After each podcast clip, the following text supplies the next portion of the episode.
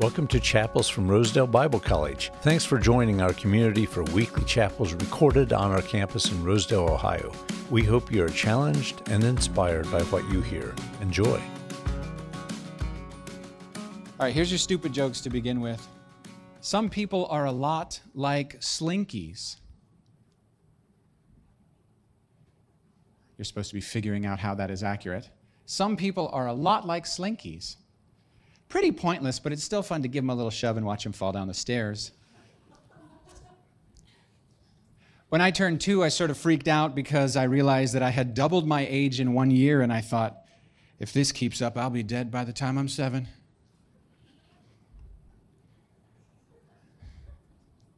That's a math joke. Uh, I crossed the border into Canada, and they were like, do you have any firearms? And I leaned in real quiet and said, what do you need? I got food poisoning last week. I'm still trying to figure out who to use it on. It's a twist ending to that one. Final one. C- can you can you tell that my sense of humor is like just a little off, right? Like like the joke about, I bet if you drive off a cliff, you hit the brakes the whole way down. Hey, buddy, better try the emergency brake.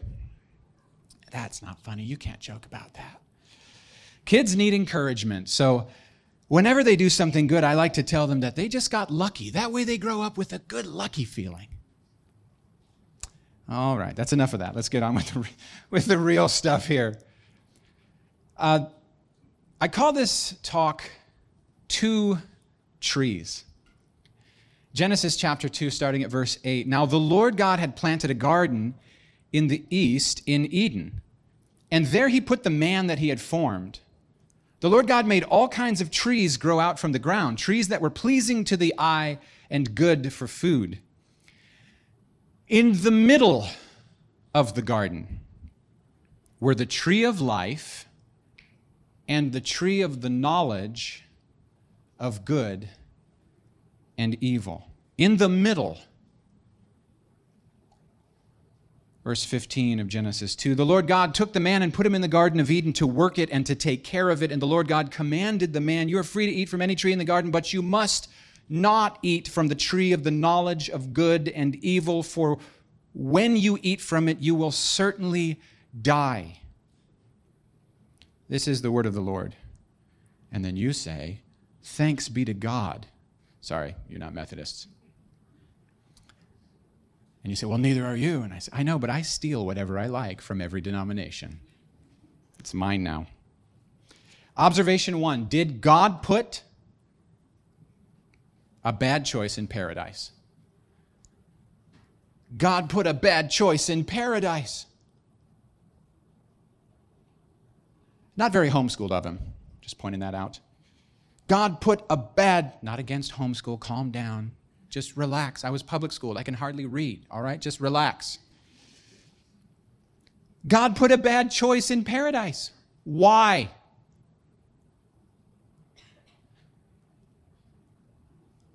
I have theories. Observation two. Yeah, I'm not telling you my theories right now. I would, I'm more interested in you asking that question. Why did God put a bad choice in paradise? Every parent's nightmare. Observation two, in the day you eat it, you will surely die, is a warning, not a threat. He doesn't say, in the day that you eat it, I will kill you. That's some people's theology, by the way, because the punishment for cosmic treason is death. Easy, Calvin, relax. It's going to be okay. You just need a milkshake and a nap. You'll feel better when you're done killing my ancestors. Trust me.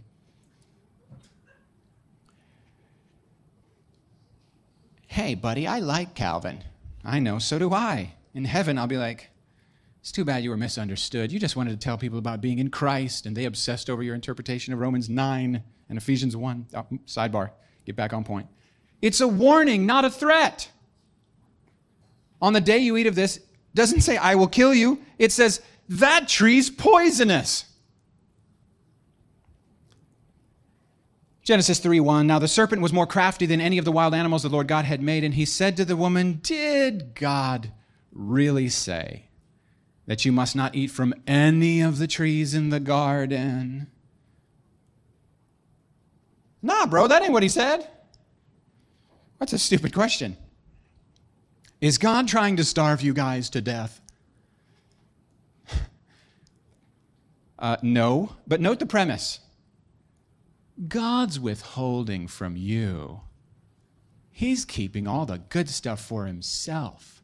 So if you want the good stuff, you'll have to think and act for yourself. Notice how many times I said the word self, because that's his nature. That's his image. Self.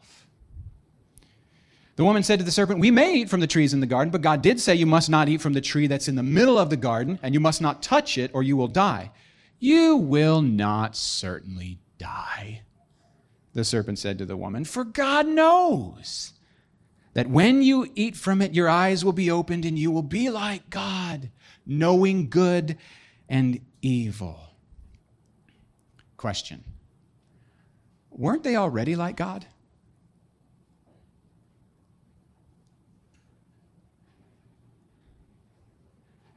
Yes, they were. And they had everything they needed for life and godliness. Is it true that their eyes would be opened if they eat from the tree of the knowledge of good and evil? Guys, is it true? Is it true? Is it true? Yeah. Yeah. But opened to something harmful. The knowledge of good and evil is not inherently bad. It's just inherently God's. Our role, our job, our designed purpose was to be loved, to be loved, and to love, and to entrust all judgment to God. We would have grown up in knowledge and understanding gradually as our stature in God's love increased. You go, I don't see that. Well, this is Tim talking, and when you have the mic, you get to say what you believe, right?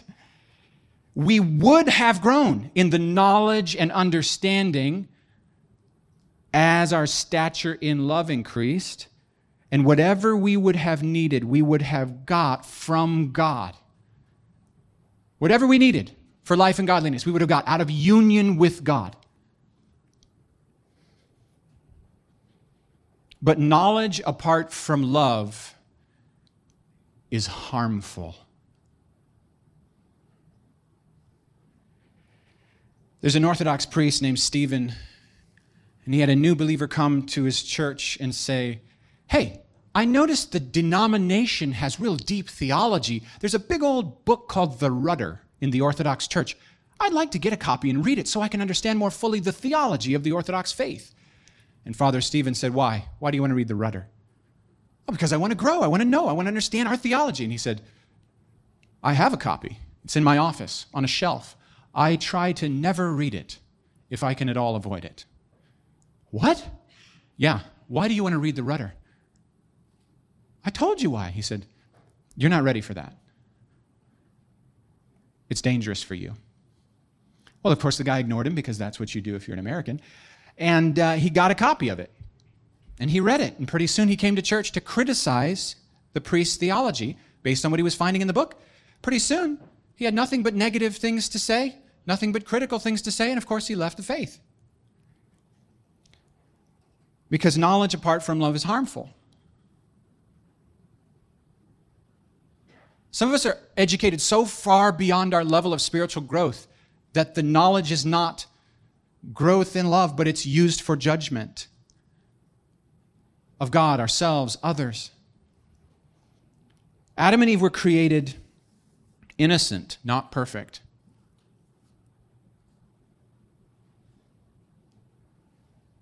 That's a month of sermons, that one sentence. Adam and Eve were not created perfect. They were created innocent. They made mistakes. But none of those mistakes ever broke fellowship with God.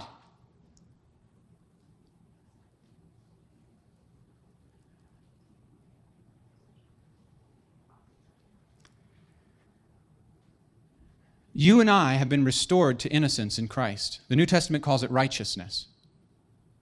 But we've been restored to Genesis two in Christ, innocent. We're in a state of grace. We're not under law. He's not judging me. And in that state, we grow from one degree of glory to another as we what? Behold the glory of the Lord. In fact, you can't behold the glory of the Lord until you get free from the law. Romans seven, I died to the law so I could marry another, Christ. When I was under the law, the law provoked sin in me, and I became the man of Romans seven who said, help, I can't do what I want. All I do is what I don't want. Because Romans seven is not the normal Christian life. It's the life under the law.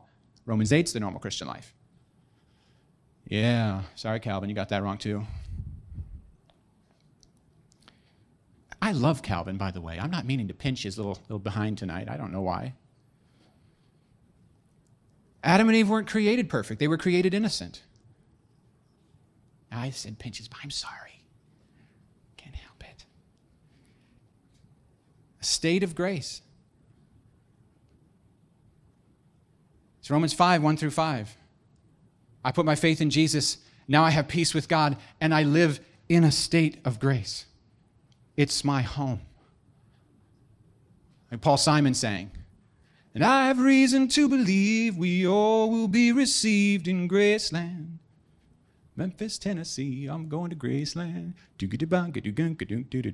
Sorry for that. When I was in Columbus, Ohio, hanging out in the cold winter's night, I don't know why I flipped into a southern accent just there. I had this conversation with a warlock in a big black robe with a big old, like, Gandalf cane.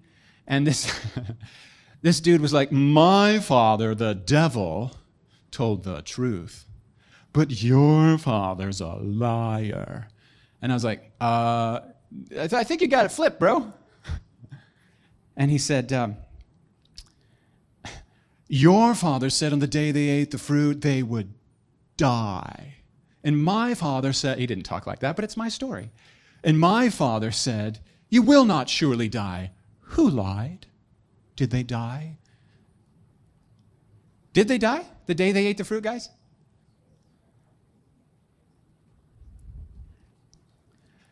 Some died because Ephesians two says that you were dead in transgressions and sins in which you lived.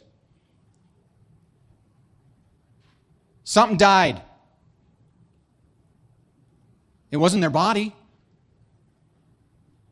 Their innocence died. And with it, their union with the Father. The love for which they were made.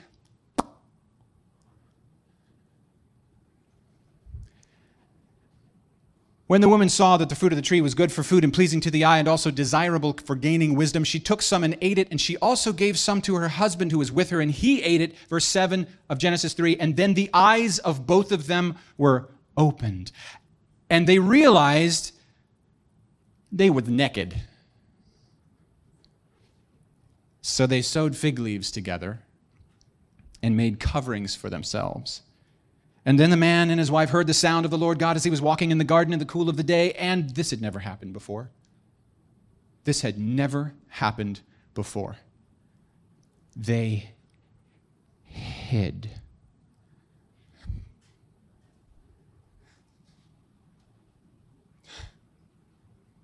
And they hid from the Lord God among the trees of the garden. But the Lord called to the man, where are you?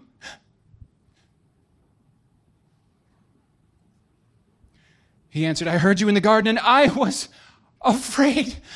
It's every, it's every father's nightmare that your kids be afraid of you.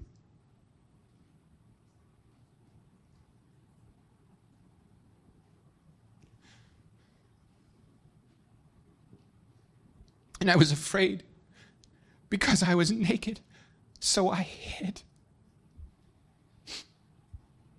And he said, who told you? Who told you you were naked? He always knew. He always saw. It didn't matter. Sin didn't change God. He showed up on time as per schedule. It didn't change his view of you. Sin didn't change his view of you. It didn't change his view of you. He showed up on schedule. It changed you. It changed you. It didn't change him. It didn't change what he saw when he looked at you. It didn't change who he saw you as. It didn't change the value he put on you. It changed you.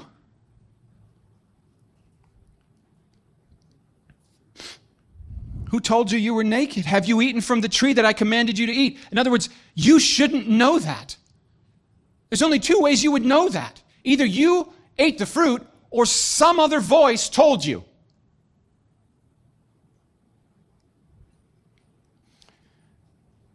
Sin didn't change God, it changed us. They suddenly felt a brand new feeling they'd never felt before. And you and I are intimately acquainted, in, uh, acquainted with it. It's woven into the fabric of our social experience. It's called shame.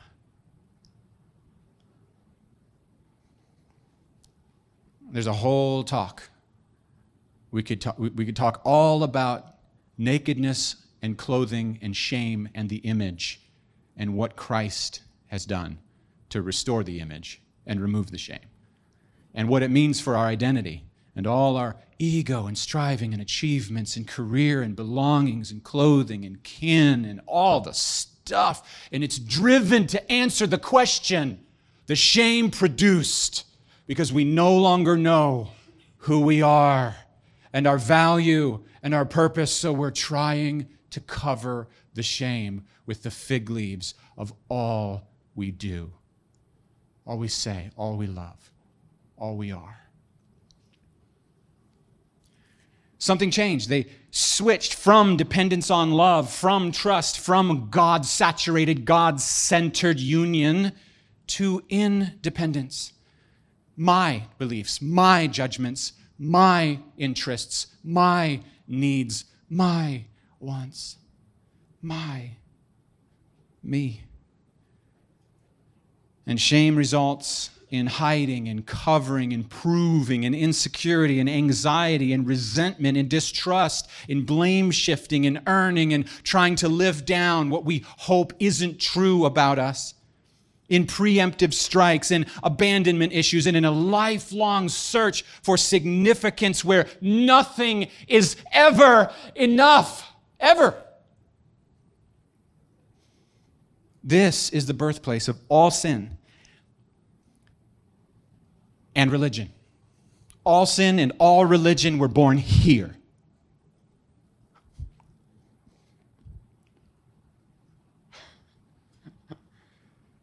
We usually consider the knowledge of evil negative and the knowledge of good positive.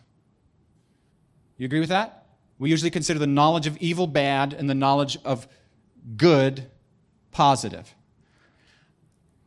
But I said this last night, rebellion and religion are two sides of the same coin. The parable of the two lost sons illustrates how the knowledge of both good, older son, and the knowledge of evil, younger son, are flip sides of the same coin. The younger son illustrates the emptiness of the knowledge of evil. I have to get free to find life.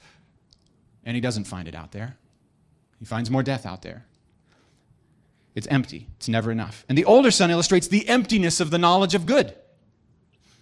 Religion doesn't bring life. You can never be good enough. You can never know. It's never enough. You never fix yourself. You never change yourself. You never get free. Both are equally lost. Both are byproducts of eating from that forbidden fruit. There was no, there was no temple in the garden. There's no sacrifices in the garden, right? There was union with Father love. There was union. The Father in the story represents the other tree, the tree of life, the other tree, the free gift of life, the gospel. You are just loved. You're just loved. Deal with it. Oops. You didn't do it. The story of the two trees in the middle of the garden is, is uh, look, guys, I'm not saying it's not literally true. I'm not saying it's not historically true, but that's not the point. It's much more than literally true. It's mythically true. Do you know what I mean by mythically true? If you say myth, the common person goes, oh, a myth, that's a lie. No, no, no. A myth is a story that has such deep layers of meaning that humans retain the story and tell it in every generation over and over because something about that story has deep, deep life truths in it that apply to everybody. The story of the two trees in the garden is, okay, fine, it's historically true, okay? But it's so much more true than that. It's universally true. It's existentially true. There are two trees in the garden of your life every day. Either union with unearned love or self-referential rightness. Most of us are intensely addicted to the tree of the knowledge of good and evil.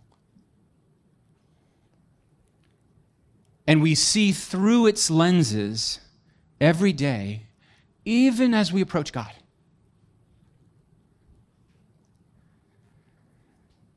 One of the most profound questions the Holy Spirit ever asked me was, who told you you were naked? I was wearing clothes at the time, so it seemed not to be a literal question. Who told you you were naked? In other words, why are you listening to a condemning voice? Why are you listening to the voice of shame? Why are you judging yourself? Why are you think with, thinking with reference to yourself apart from my mercy? Who gave you the right to think apart from my love and mercy for you? Didn't I tell you the only mirror you are allowed to see yourself through is your reflection in my eyes?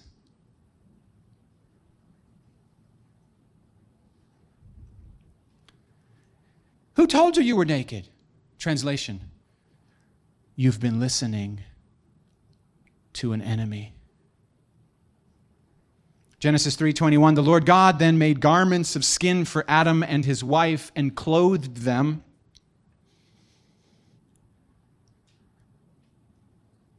Garments of skin.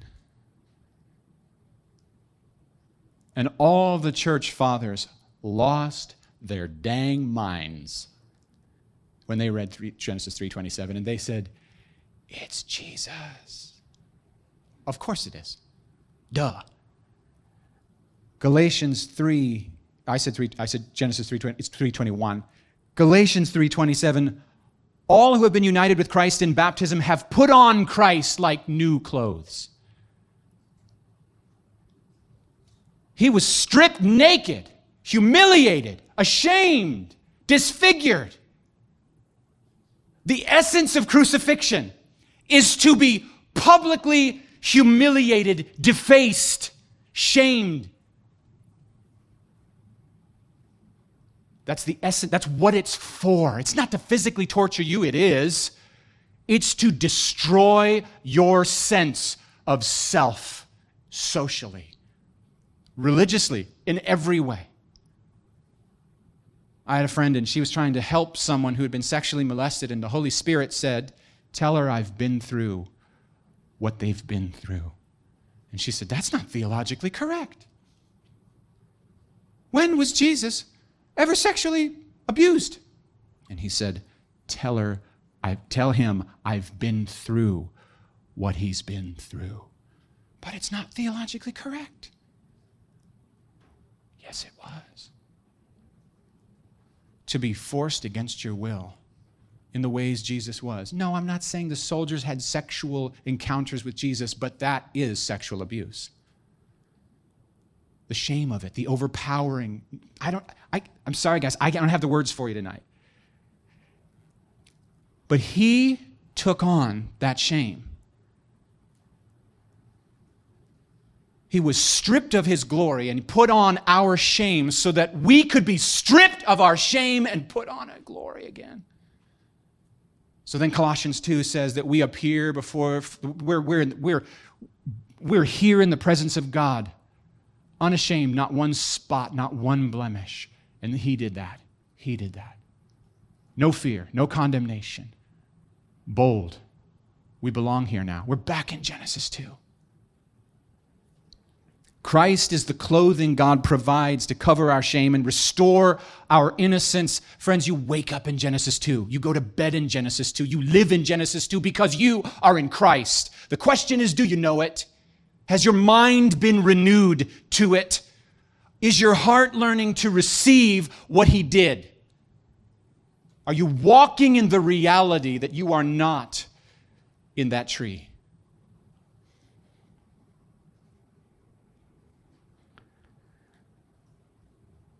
God isn't the one pointing out your shame. He's the one removing it. You know, we quote this like we know it or something. It's John three sixteen that God didn't send his son into the world to condemn the world, but to... So maybe he's not holding people's sins against them. It doesn't help when people hold up signs that tell them how much God's angry and going to kill them. Go home, you're not helping. Your ministry will be to shut up till you get right. Right? Yes, please, God. Please, God. One of my, a gentleman who I really like came to our church and spoke. He was in the airport one day walking along, and these people stopped him to minister the gospel to him. And he said, I got to catch a plane. I don't really have time, but I just want to say I thank you so much for what you're doing. I'm so glad you're out here sharing Jesus with people. Well, then they proceeded to not share Jesus with him, but to share a whole lot of religious nonsense with him about you have to do it this way and that way and you're wrong. And they basically took about five seconds before they decided that he was lost, going to hell, the God, one of the godliest men I know, and that he needs to get right and do the King James only thing and baptize the right way and all this stuff, and that he's a false teacher and a heretic and his ministry is harming people. And he said, guys, I really don't have time to argue with you, but I want to cry over you. You've made my heart so sad, and I changed my mind. I said, I was glad you're out here doing this, but I pray you never share this with a single soul again until you repent and get right with the Lord, because you're misrepresenting him in such a disgusting way that I'm grieved for you. Oh, I just love Dan so much. Because God's not the one condemning, right? Wow, the ministry of condemnation? Uh, that's not our ministry. Yeah, we call people to repentance. Yeah, turn away from all that stuff that you're doing that's killing you. Come home and drink from love and life. That's repentance. Not grovel in pain in the hopes that it'll maybe, maybe it'll be enough. Uh, it won't be enough. Let Jesus change you. Don't change you. You just come here. Just let him do the changing you. You just come here all messed up like, like that's, he wants you messed up. He wants you real bad. How's that for theology? He wants me real bad. There, theology one oh one. He actually gets lonely for me. One night he woke me up. I'm laying in bed and he says, hey, Tim, thank you for bringing my son back to me. One of my good friends. I took him places and poured life into him and just had fun. Kind of, hey, you want to go do this? Yeah, let's go do that. He said, he's talking to me again like we used to talk. I've missed him so much. And I thought, I'm laying in bed going, uh, is the God of the universe thanking me for something? What? That isn't normal. And then look at his heart. So I just laid there and made a little puddle on my pillowcase or on the side of that way. But then it gets in a little little pond on this side of your nostril, and it kind of stays there, and then you blink it out. And then I told my friend, and then he cried, his own little puddles. When we're rooted in the wrong tree, it's not fun. We become judgmental. Uh, many years ago, I'm very happy to report this. I haven't heard this from my wife in many years. Carrie said, you know, Tim, when you come out of your prayer closet, you are such a jerk. All you see is what's wrong. What's wrong with the kids, what's wrong with the with the world, what's wrong with the house, what's left undone to be cleaned. I, that was like fruit check, you know? Uh-oh, I pulled the dipstick out of the engine. Oh, there's no oil in here. That's probably a big deal. Yeah, after you come out of your prayer time, don't you, isn't that the opposite of what you hope to hear? You know, the more you pray, the meaner you get. I think I'm doing it wrong. I figured that out. Praying more does, doesn't help. I mean it. I prayed harder. I gave myself a hernia praying. It's not a lie. It's a true story. And I called my friend Doc Mass, and I said, uh, it hurts when I cough, laugh, sneeze, vigorously do anything. And he goes, when did that start? And I was like, I was praying real hard. And he's like, yeah, do less of that. Do less of that. And I'm like, well, you're about as good of a doctor as my dad. Dad, it hurts when I do this. Well, stop doing that. Like, that's great, Dad. That's, that's like your sandwich joke. Hey, make me a sandwich. Poof, you're a sandwich. Very useful. Glad you went all the years of school to get that for me. But when my zeal is rooted in trying to cover what I fear might be true about me, by be, trying to become and do what I hope I could be, or maybe I am, I want to be, I'm in the wrong tree. When my goal is being right, let me slow down, because I feel like some of you are still thinking, he's a weird dude. I don't know what he's talking about, this God thing. I'm still chuckling about that other thing he said about his dad. Okay. When my goal is being right, I have eyes to see what's wrong in the world, in myself, in other people. By the way, this is Pharisee one oh one. My goal is to be right. I don't want to be around you. Can you go to another church? You can, because you hate me? Cool. That was like dodging a bullet. If there were more pastors in here, there would have been laughter on that point right there. They would have been like, amen. I would have been like, yeah, I was faithful for the season I had him, but I was blessed when it was over. When I'm just trying to be right, I have eyes to see what's wrong. And then I try to fix the world. Oh, would you save us from people trying to fix the world from this heart? This heart ain't going to fix the world. This heart is going to be more of a problem. Oh, my goodness. That's, here's the energy I'm talking about. I had my prayer time. Why aren't you having your prayer time? I cleaned up my stuff. Why didn't you clean up your stuff? I kicked that bad habit in like two weeks. You've been saved three years. I don't understand what's wrong with you. I showed up for the thing that I didn't want to show up for, but I did because I'm duty. Why didn't you show up for the thing? Because you're too free and it makes me sick. I do all this. Why shouldn't you do all this?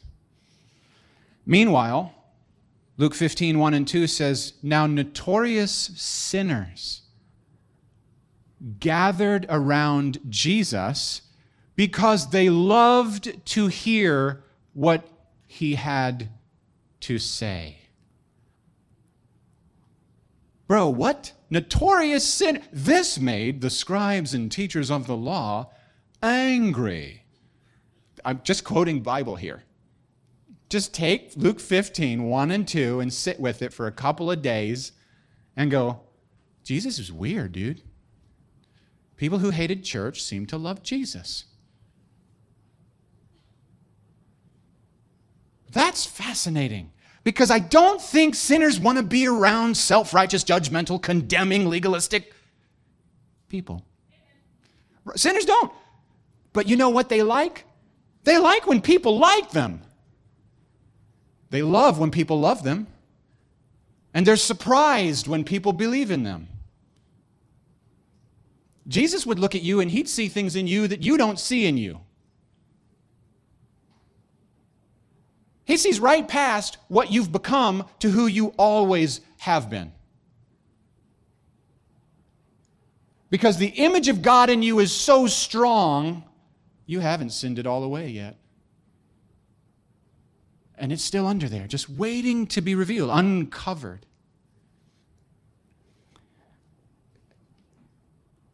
Jesus is the embodiment of love in the flesh because he never ate from the tree. He doesn't see what you and I see.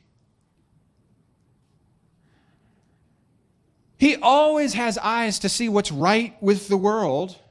He always has eyes to see what's right with the most vile sinner. Because Titus says to the pure what? All things are. But to the defiled, nothing's pure. Everything's messed up. Which is why the dude at church who has the lust problem tells me I need to make stronger rules for the girls so that they'll stop making him lust. And I go, I hadn't noticed the girls dressing incorrectly. Jesus can see what you and I can't see because he never ate from the tree of the knowledge of good and evil. He sees what the Father sees. The Father shows up on schedule, says, who told you you were naked? Jesus shows up as the manifestation of the Father. So sinners want to be around him.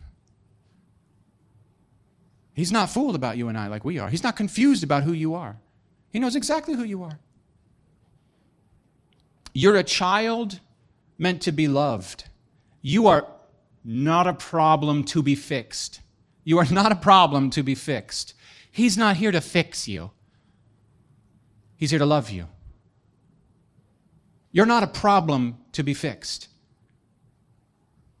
You're a child of God to be loved. And love covers over a multitude of sins. Love restores the image. Love takes off the shame. And in his love, suddenly sinners fall out of love with what could never satisfy and in love with that which we were always intended for. And guess who changes? The one under law? Nope. Grace. Grace that looks like, oh no, we're going to take them out from under law and then they're going to do whatever they want. It's going to be horrible. Law, which promises we're going to be disciplined and diligent, and we're going to spank them and we're going to pay each other twenty bucks when we don't read our chapter of Galatians and we're going to go for it and be accountable. Oh, all that self-control just makes you want to sin even more as soon as the thing's over. But love produces love, and the next thing you know, it's been four years since we even thought about doing that thing because we're not sin-focused. We're answer-conscious, not problem-conscious. We're living in the faith. We're not living in the, ah! Paul was, he called himself the worst sinner, and then he said, I was the worst sinner. I used to persecute the church. Back when I was trying so hard to fix the world, using the law, I was trying to be right, and I was trying to do right, and I was trying to make others get right.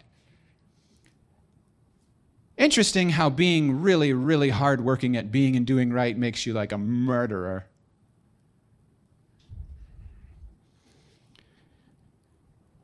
And then he encountered Jesus at his lowest point, and the things that he thought were his virtues were actually his sins.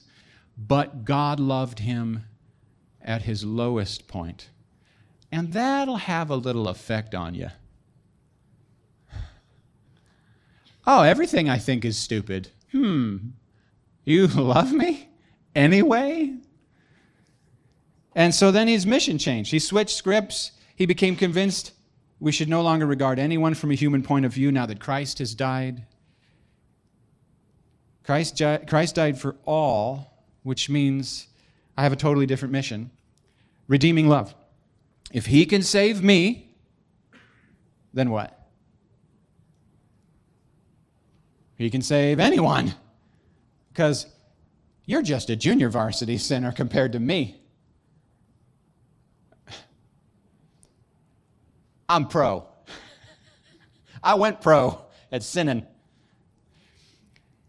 If that's what he gave, sorry, again, I f- there's the imaginary cross in my mind as though I were at home. Uh, on my left is a large cross. If that's what he gave, then that's the measure of your worth, no matter what I think when I look at you with human lenses. He used to be motivated by being right, seeing what's wrong with others, and then something changed. He became motivated by love, seeing the value in others. And those are the two options. Those are the two trees. Those are the two trees that are present in your life every single day of your life. When you wake up, there's a garden called your life, and you're in it. And there's two trees, two paths. Right, love. Righteousness from Jesus as a gift, or righteousness from rightness. Oh, being right, being right. There is a right way to do things. There's a right way to do things. Don't, don't walk, run from this mindset. And by the way, these are the same people who are like, it's Thursday, so now I'm going to do an Instagram post to point out all the false teachers in the world who are misrepresenting Jesus. You're welcome. Run, flee. You're meant to grow up in love. And become experts in love, not become experts in judging. You're rooted in the wrong tree. You came to church and became more twice the son of hell. Flee, run, stop it. You're lost. His name is on your lips, but your life is going the wrong direction. the right way to do it. What's the right way to educate the child? Homeschool, Christian school, public school, Montessori? What's the right thing to do with alcohol? Drink at home, drink only with strong Christians, never drink, do whatever I want, just don't tell Pastor Tim what I do, don't drink at all? What's the right way to order your marriage? What's the right book to order to talk about marriage? What's the right way for a Christian to dress? What's the right thing to believe about the end times? What's the right way for a Christian to vote? Here's a guide. It'll tell you the right way. What's the right way to be baptized? Triple dunk backwards, baptized three times in the Jordan River? No? No, you're not saved. What's the right kind of church music? What's the right denomination? This is the only truth. Everyone else is a heretic. What's the right Bible translation? The King James Version? That's what Jesus used. Bro, I would die for the King James Bible.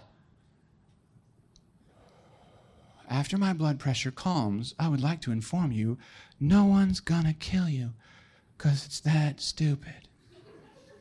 What's the right way?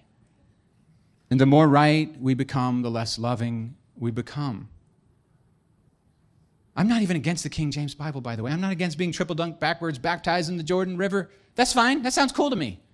I got a little violet anointing oil that was literally from olives, from the Mount of Olives, and I doubt it's more anointed, but it's kind of cool. There's a problem, though, when it becomes the right way to do it. You know? That's the tree of the knowledge of good and evil.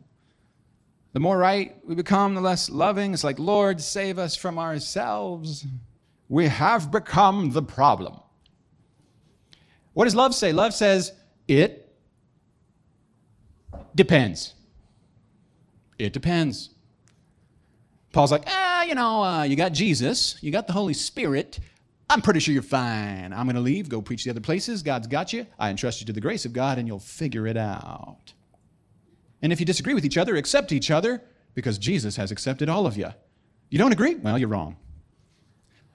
Wow, are you blown away yet by Paul and his faith in the power of the gospel to change lives so that he does not have to micromanage them using guilt and shame?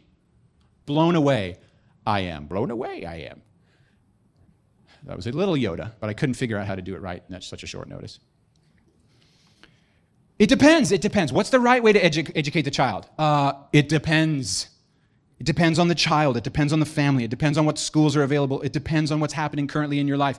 It depends. There is no right way. There are thousands of right and wrong ways, but love is always the way, because Jesus was the original Mandalorian. This is the way. What's the right way to conduct your marriage? It depends. It depends on the spouses. It depends on your personal histories. It depends on tons of factors. But love is always the way. So live in love. I tell people who are married who are going through problems, uh, instead of me telling you how it should be, I'm going to tell you this. You seem to think that because you're doing it the right way and they're doing it the wrong way, they need to change. But here's what I would like to tell you. Marriage is like dancing. I don't care how right you're dancing. If you're dancing alone, you're not dancing correctly. Go dance wrong with them. Figure it out. What's the right way to vote? What's the right way to pray, to witness, to fast, to sing, to budget, to read the Bible? It depends.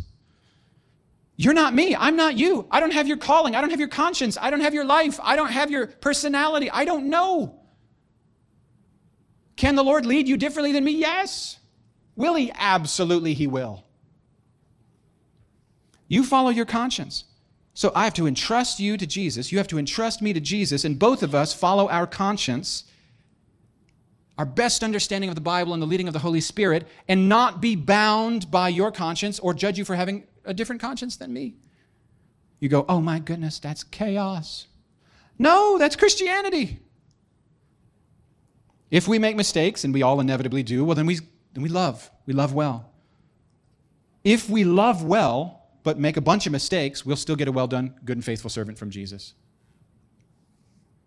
But if we get it all right, but we miss love, we'll just be one of the people in hell who are able to quote a lot of Bible from memory.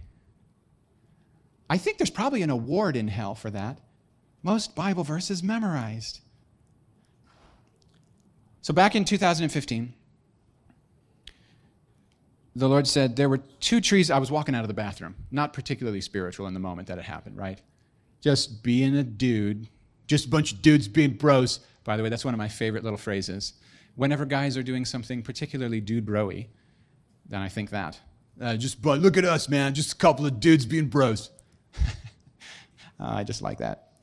Back in two thousand fifteen, I wasn't praying, I wasn't uh, singing, I wasn't doing anything spiritual. I was just walking out of the bathroom, and the Holy Spirit said, there were two trees in the garden, and they represent two covenants. And I said, nah, it doesn't sound right to me.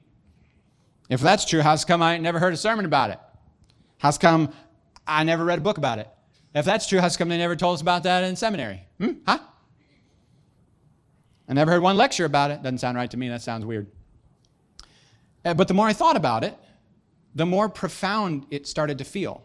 It was like, I think there's something here. I think this could be right. And then I discovered Rick Joyner's book, There Were Two Trees in the Garden. And I was like, uh-oh. And then I discovered Dietrich Bonhoeffer's book on ethics, is a rather large book, and in the introduction he says, this is what he says in his introduction to the book Ethics. He says, the knowledge of good and evil are the exclusive property of God, but having transgressed, humans became self-referential. The study of ethics is therefore somewhat dangerous. What? I said, hey, that's what I was thinking. Then I discovered Greg Boyd's book, Repenting of Religion, and he wrote his book because of something that happened to him at the mall, as many of you know. The mall is a hazardous and difficult, alien, foreign terrain for men. At least I think so. And so to be dragged to the mall is a difficult trial for any husband. And as Greg sat on the bench waiting for his wife to come out of a store, he realized that as he just watched people walking past him, he was doing what humans do. Inadvertently, thoughtlessly, with no premeditation, he was judging everyone. You know how it do be that way. We just do. So somebody walks past, hmm, lay off the burgers. And somebody else po- walks past, oh, what a sweet little couple. They must be great parents. I bet they know Jesus. Another person walks past, oh, no, that couple shouldn't be allowed to have kids. It's too bad they do. Over there, oh, that lady, she needs to take it easy on the makeup. And then over there, oh, sweetheart, cover up. You're going to attract the wrong kind of attention. And then the Lord asks, why are you doing that? Why are you doing that, Greg? And he thought about that question. Why am I doing that? Why am I judging everyone with no need to? I just am. Why am I doing this? And he realized that he must be deriving some kind of sense of self, um, affirmation out of seeing what's wrong with others.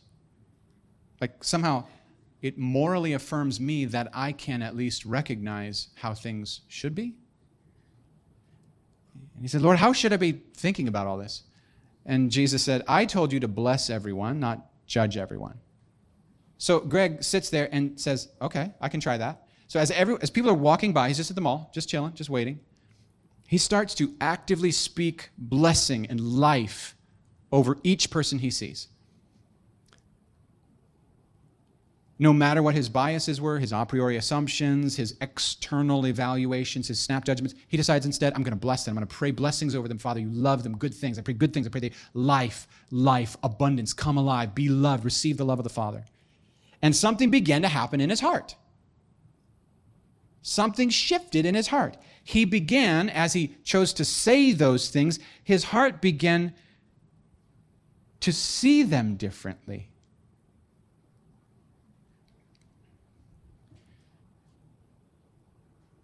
I'm going to finish with this. Yeah, the band can come up. A few years ago, I wrote a song, and here's the lyrics to the song. The song's called God, You Love Me, and the chorus is quite simple. God, you love me. I receive. Of course, I layered like five harmony parts on it. You know what I mean? So it's, God, you love, there's the main part. God, you love me, I receive. But then over that, it's like all these different harmony parts to, you know, keep it from feeling too boring. Here's the verses. First, we learn the Father, and then we learn ourselves. Because His love's the foundation of us loving someone else. All of us were selfish, defend, distrust, and blame. But grace sees past the worst in us, and love removes the shame. God, you love me. I receive. Second verse. Rooted in the wrong tree, experts in right and wrong. But Jesus took our worst to bring us home where we belong. We set out seeking knowledge, but ended up with hardened hearts. Like helpless newborn babies, we've arrived back at the start. God, you love me, I receive. Unlearning what life taught us. You're renaming every scar. No child is loved for doing. We're loved for who we are.